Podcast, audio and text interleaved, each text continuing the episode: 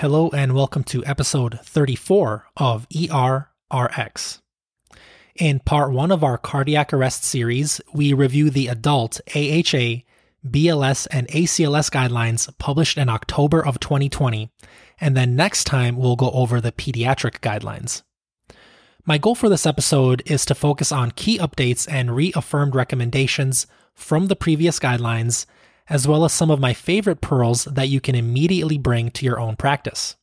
For more detail, I encourage all of you to read the guidelines for yourselves, especially the special guidance on cardiac arrest in patients with known or suspected COVID, which I have linked in the references. Overall, the main concepts of cardiac arrest remain the same and include immediate CPR, defibrillation of shockable rhythms, and post ROSC supportive care. These are the most important things we have to do to give our patients the best chance at survival. But there are other smaller things that we can keep in mind during a cardiac arrest that may make a big difference for our patients. First, let's look at the drugs. And how should we give the drugs? The guidelines now recommend the IV route above the IO route, citing new evidence that shows better clinical outcomes in some retrospective studies. They recommend IO access only if IV access fails or if it's just not possible to obtain. One of the most common drugs that we give, IV or IO, is epinephrine.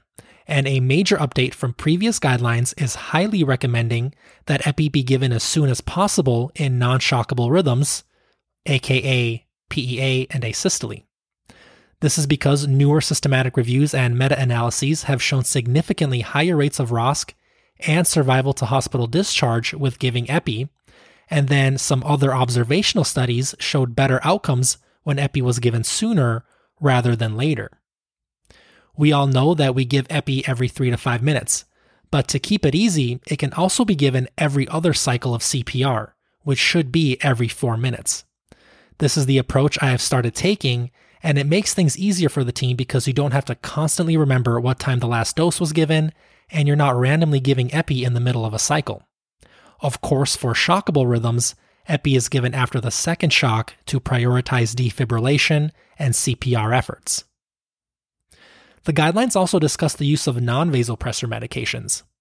Remember that none of these medications have been shown to improve overall survival, although they may have some slight benefit in highly selected situations that we should remember.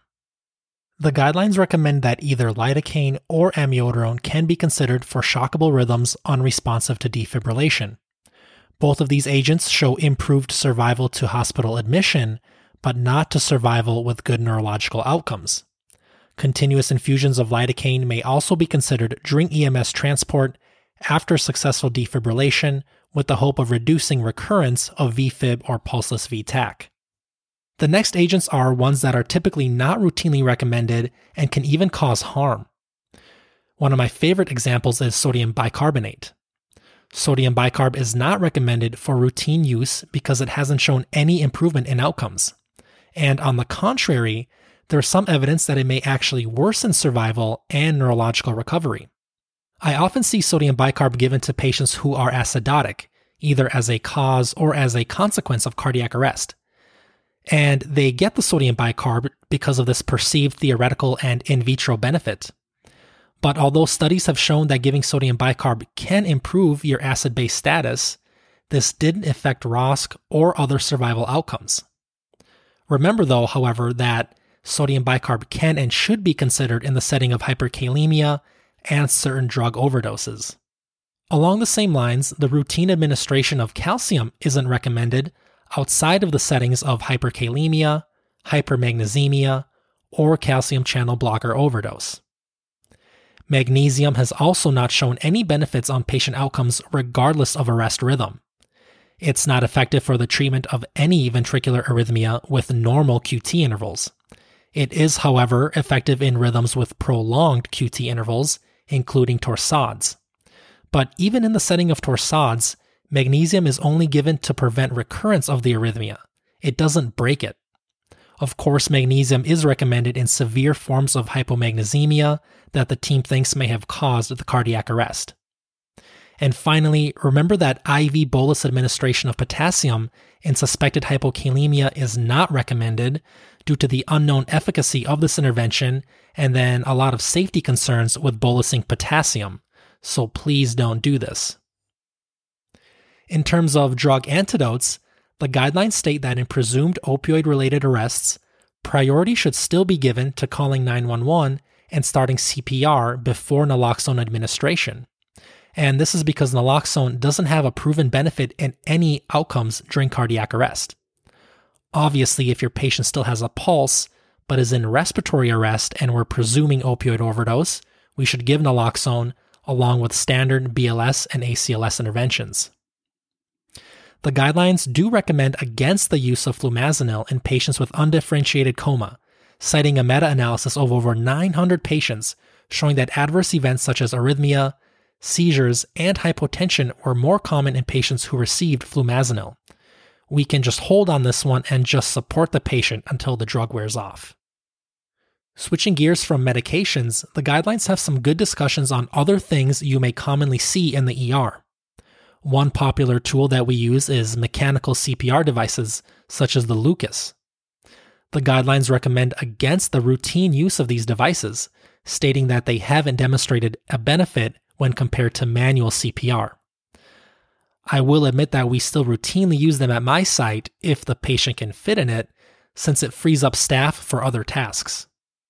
The guidelines also recommend against the routine use of impedance threshold devices such as the ResQPOD, as it did not show any improvements in patient outcomes. And remember, if you use this device, it has to be disconnected immediately if your patient achieves ROSC. Another thing mentioned is anticipatory defibrillator charging, where a manual defibrillator is pre charged during chest compressions but before a scheduled rhythm check. As we know, typically the team will pause chest compressions, check a rhythm, and if it's shockable, they'll resume chest compressions while the device is charging only to stop compressions again once the defibrillator is charged. This can cause more hands off time than is necessary. With charging the defibrillator prior to the 2 minute pulse check, if the rhythm is shockable, we can shock right away. Also, remember to immediately resume chest compressions after a shock is delivered unless there's an obvious sign of ROSC, because even if defibrillation was successful, we typically still see a period of asystole or PEA prior to ROSC.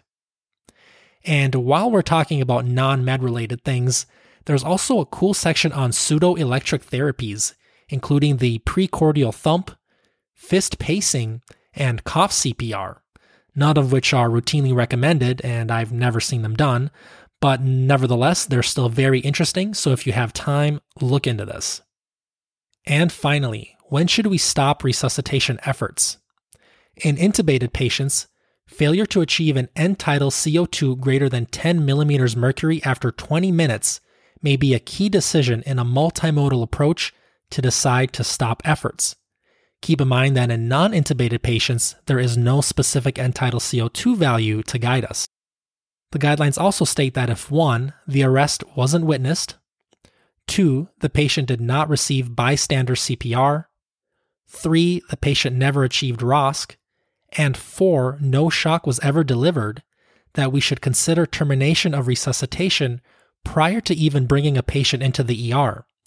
This is because in a meta analysis of two published studies in over 10,000 patients, only 0.01% of patients who met all four of those criteria survived to discharge. Well, I hope that was a useful rundown of the more than 100 page document. And as always, thank you all so much for your time.